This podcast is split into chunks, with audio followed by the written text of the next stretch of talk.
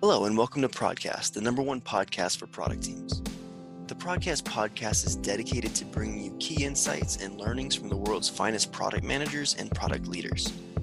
The only sustainable competitive advantage in your career is to continually learn and grow. And the Prodcast podcast is all about democratizing shared learning for product teams. On today's episode, I sit down with Alex Mitchell. Alex is the Chief Product Officer at ICX Media, the author of two books, and an avid blogger on Medium. Alex has worked his whole career for companies that have a strong remote work culture. With all that's going on with the coronavirus, Alex shared an article on Medium that explains how to be a great remote product manager. Today, we discuss that article and what Alex has learned in the last few weeks being a fully remote product leader for the first time. Being fully remote for the first time myself, I learned a lot from Alex, and I know you will too. So let's get started. Hey, Alex, welcome to the podcast. Thanks, John. Great to be here. Awesome. Glad to have you.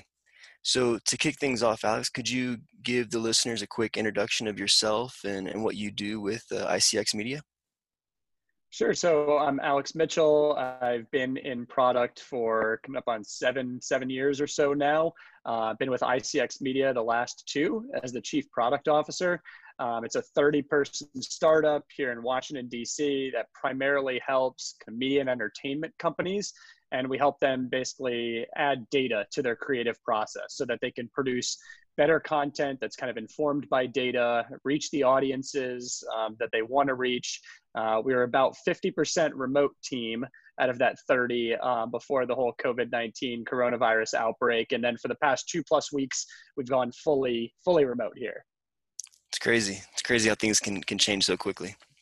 Definitely, definitely. I think we were probably prepared a little bit better than than most out there because we had that experience with half our team. So it's it hasn't been a, a, crazy adjustment for at least all the folks without without kids at home. That's been a little bit different for them. So absolutely, it was kind of the same for us where we, we had probably I don't know maybe a tenth to a third of, of our company that was remote, and now the whole thing is. So we're feeling it a little bit.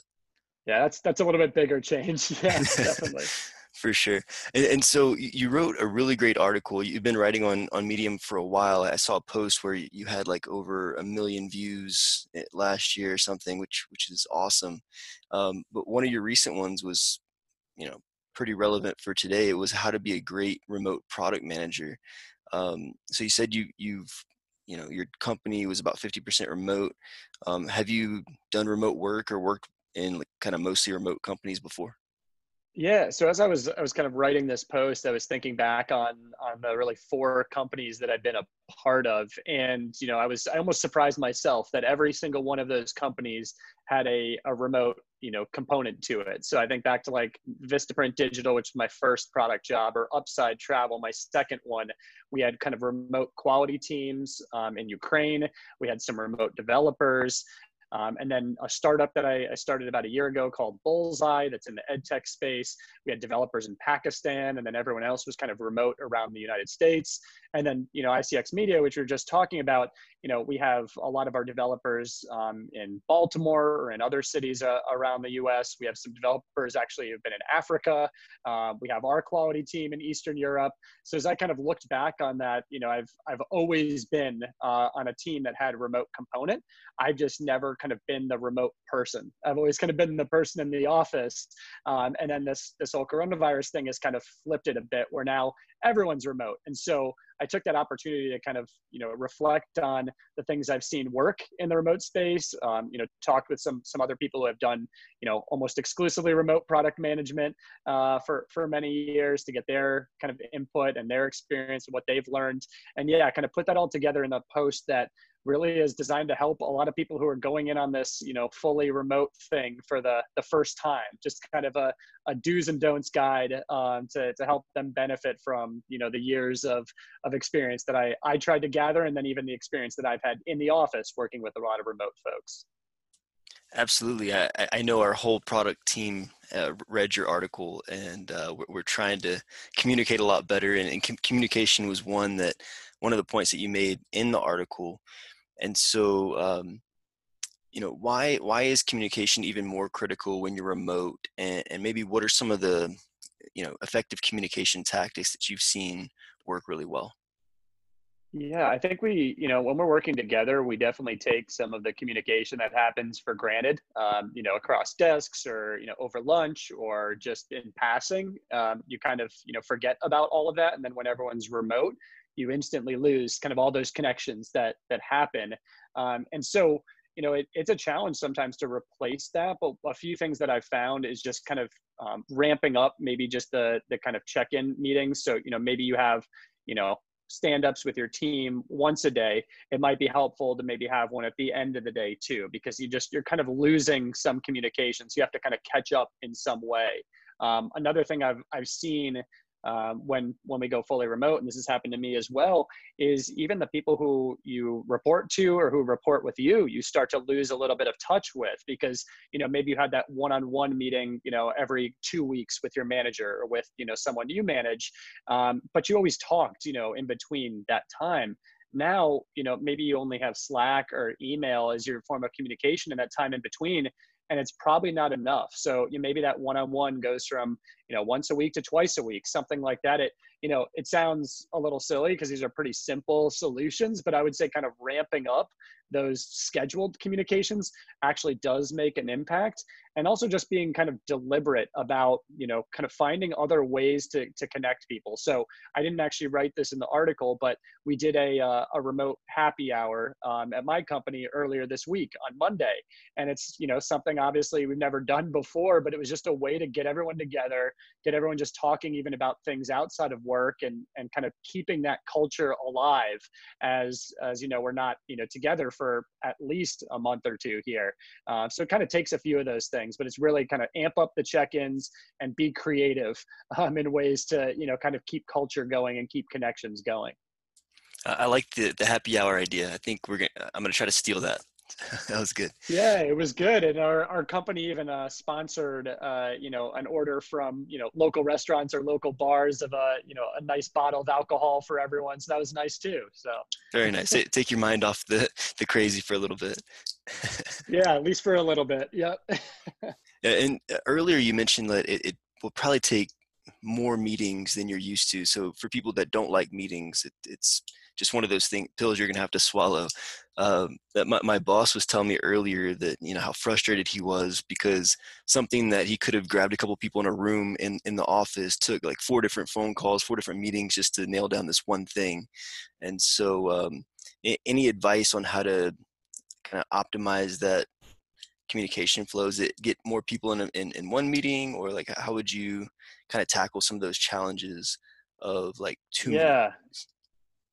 Yeah, it's definitely, you know, um, I'm not going to sell it short. It is going to be a challenge for for a lot of people because it's it's just such an adjustment, right? Your your boss, for example, you know, he hasn't done this before, so it's going to take kind of learning what works a little bit. I mean, I, you know, one of the things I wrote about in the article, um, you know, when you're working from home, or at least a lot of people working from home for the first time, and they have all these distractions, um, the pressure is kind of to, you know, uh, be more casual, to, uh, you know, kind of lean back um, you know you're on your couch you're in your bed whatever it is um, that's kind of your your pressure when you're working at home.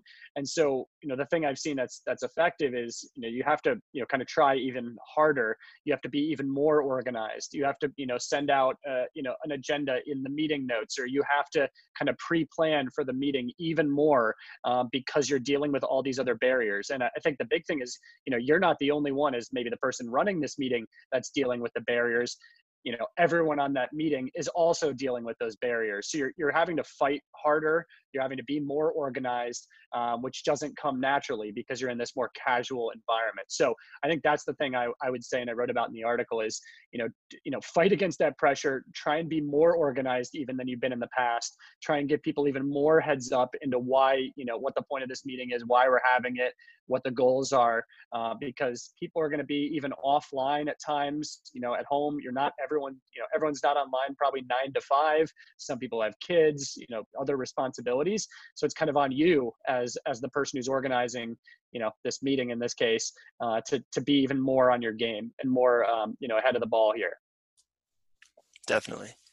That's good advice. So you know you wrote this article primarily for i would imagine for people who are kind of experiencing this remote this kind of full time remote uh, experience for the, for the first time, but you you also talk about like full time PMs and and how it's so important to have that you know face to face in person um, communication and meeting. So uh, I'm curious what what do you lose when you don't have that? Yeah, and so this is one of the things that you know we're obviously in a pretty unique place right now, where we're you know quarantined essentially at, at home, and there's no opportunity to to visit in in play or visit in person. Um, but one of the things we've we've done at ICX in the past that's been successful, even when we were 50% remote, is finding opportunities to bring those remote people in, you know, each sprint or you know once a month for um, a town hall or an all hands meeting. Um, really important because we're still, you know, even though some of our people work remotely, you know, in order to build a, a, strong culture and really learn about what people care about outside of work and you know how they spend their time and you know things about their family, all of these things that kind of build strong bonds on teams. Um, you know, kind of joke, you know, things outside of work, you know, building jokes like uh, you know a common language with each other this all still happens really informally and i don't think unfortunately any remote tools whether they're slack whether they're you know hangouts or zoom has quite gotten there yet. Um, you know maybe five ten years from now when we're all wearing like you know vr goggles and like you know jacking into our meetings and stuff like that it'll be different. Um, but we're not there yet. And so yeah as i wrote about in the article it's kind of finding those those cadences, um, those right opportunities to bring those people in, even if it's only for a half day or a day a month, um, it still makes a difference. It still lets you build a lot of these informal connections with them, kind of just connect as humans, is the way I talked about it. Um, you know, connect beyond work, essentially. Um, so that's a big thing. Obviously, we're in a unique spot right now where that's not really possible. Uh, but once we get out of this, uh, I, I hope to see kind of people you know who who choose to work remote still you know come in a little bit and and kind of build those connections. Definitely and and i was kind of thinking about like our situation in particular where the majority of our company is at our kind of central headquarters but we have a couple pockets of remote areas actually on on the east coast and a couple in the south and i was just curious most of the time we think about bringing bringing people to hq how important is it to get over to like kind of everyone else's domain like send people kind of both directions yeah, I like that a lot. I've seen um, other companies. We haven't done this yet, but um, I've definitely seen other companies successfully kind of do like a you call it like a neutral location or something like that. Like pick a cool city to go to that's not the headquarters city, and kind of get everyone there so that everyone's kind of on the same level. It's not like here are the remote folks coming in, um, you know, to headquarters, but it's here's everyone going and, and being a team, you know, in in some city. Um, so I think that's the better way to do it because I think the thing I've seen companies struggle with um, especially like yours, where let's say it's 90% in office, 10% out of office, is you get this like us versus them dynamic where you know the remote people really struggle to kind of be treated at the the same level whether it's intentional or not. Most of the time it's not intentional but it's just kind of an us versus them. It's like oh I, I forgot about that person who was on the call who was calling in from you know some other city. Um, where you know if you can kind of do things like these these meetups if you want to call it like once a quarter or two times a year even um, you know in a neutral city I think those can make a, a big difference in kind of bridging that gap, you know, making those people feel more supported and then making the people in the office, you know, kind of remember uh, those remote folks, you know, more and, and, you know, kind of value them as uh, the same type of members on the team as the ones who are in an office every day. Very good. So as you've been kind of full time now for the last few weeks as a remote PM, what what's something since writing the article or kind of in the process of of this whole ordeal that's kind of stuck out to you as being uh, maybe even different than you thought like you, you've worked with remote product managers but now it's really hitting home having to do it yourself yeah, I think the thing that's been helpful um, and that I didn't mention in the article, but I've learned in the past couple weeks has kind of been, you know, building your own remote network. Um, so, you know, I have friends from from past companies, um, friends, you know, from who are working at completely different companies in the DC area, and you know, I'm in like multiple Slack channels for like DC Tech and like a few other ones, um, and just having those people to kind of have this shared experience right now is is really helpful. So to hear how they're working with their teams, you know, how they're dealing with challenges, to share my challenges and get their ideas. Um, so I'd call it like build like your remote tech network um, outside of your company. Um, and I think this goes, you know, obviously we're in a very strange time right now, but even, you know, once we get out of this and just going in the future as people work remotely, like find those people who are also working remotely, either as product people or just other people in tech who you can kind of count in your your remote network. Um, and I think those people are just really helpful resources to learn from, to share challenges with. Um, that's definitely something I've learned and I've taken advantage of over the past couple weeks since I wrote the article. Yeah, I really like that. That's something I'm probably going to start doing myself. That's a, it's a great idea. Yeah, great. Cool. So we've kind of said that you're you're an avid uh, blogger already. You have, you have, a bunch of articles on Medium, a ton of great content. But that, that's not blogging. Isn't the only writing you do? You've written a couple books already. So I was hoping you could just share a little bit about the the two books that you've you've written, kind of what they're about, and and where we could go find them. Yeah, definitely. So the first book I wrote about four years ago at this point uh, is called Building Digital Products. Um, so back when this was still when I was early in my product management career, I you know sought out you know different books out there that could help me learn about what this thing of product management was, how I could get better at it, you know how I could try new things. And really at that time, I didn't find anything that kind of helped with that mission. And so I just started writing and I relied on a lot of people who uh, I had worked with who had more experience in product management, people at other companies giving advice, helping write chapters um, kind of putting this handbook together for both new product managers and product managers, you know, trying to level themselves up.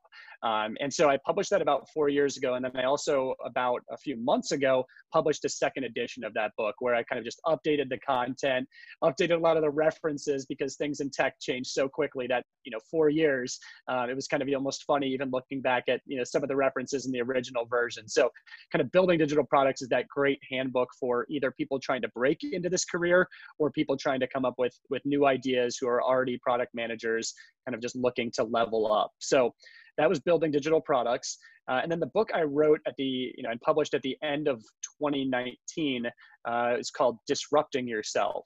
Um, this book is a little bit broader. It's not just for product managers, not even just for tech people.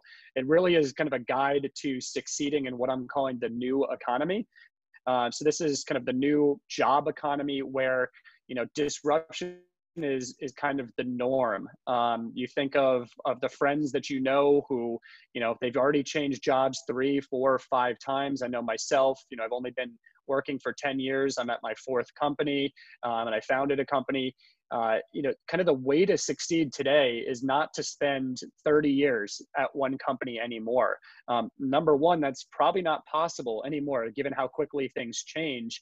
Uh, it's it's not really you know possible to do that, and it's also probably not the way you're going to level yourself up again and again. So disrupting yourself is all about kind of creating these feedback loops of consistently learning, consistently leveling up, consistently looking for new opportunities to grow.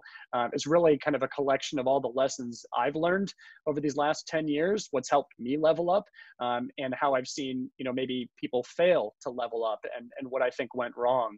Um, so building digital products and disrupting yourself, um, they're both available on Amazon. Um, you should be able to find them pretty easily. Uh, they both have paperbacks, Kindles, and they also have audiobooks too as well. So if you have Audible, um, you can get those both uh, for free with your Audible subscription too. So you can find them pretty much anywhere in any format you you would like. Very cool. Uh, I like something about having like a physical book in my hand is something that I really like. So I'm, I'm definitely getting a copy of both the paperbacks. Awesome. I'm still pretty old school in that way too. I still take like, you know, notes, notes on a notepad and stuff like that. It's just Absolutely. nice having like a se- a separation from technology sometimes. Absolutely. Well, Alex, I appreciate you coming on and, sharing your experience of you know working with with remote product managers and now having to do it yourself full time. I I know I benefited a lot from the article and from this conversation. And so for for the listeners uh, who want to go and find that article, where where can they go find it? Yeah, so if you look for Alex Mitchell on Medium, uh, if you even just Google that, you'll you'll probably find me. Um, and then the article again was you know kind of all about remote product managers. Um, so if you even Google that, you'll probably find the article. It's uh, been pretty popular, one of the more popular ones lately. Uh, so you can definitely find either me on Medium or or that article just by searching on Google for remote product management. Cool. And, and to make it easy, I'll put a link to the article and the two Amazon links to the books in the show notes as well. Great. Thank you. Yeah, of course. Well, thanks, Alex. I appreciate you coming on and sharing. Awesome. Well, thank you for having me, John. I really appreciate it. This has been great. That was Alex Mitchell, Chief Product Officer at ICX Media. I hope you enjoyed Alex's insights on how to be a great remote product manager as much as I did. Don't forget to find the link to the article and his two books in the show notes. And if you know any PMs or aspiring PMs who would benefit from Alex's article or his books, please share. If you liked what you heard, be sure to subscribe so you don't miss an episode as we continue to bring you key insights from the world's finest product managers and product leaders. To help others find us, feel free to share this episode and leave us a five star rating on iTunes and the Apple Podcast app and a review telling others what you like about the show. Thank you for joining us, and we look forward to seeing you in the next episode of Prodcast.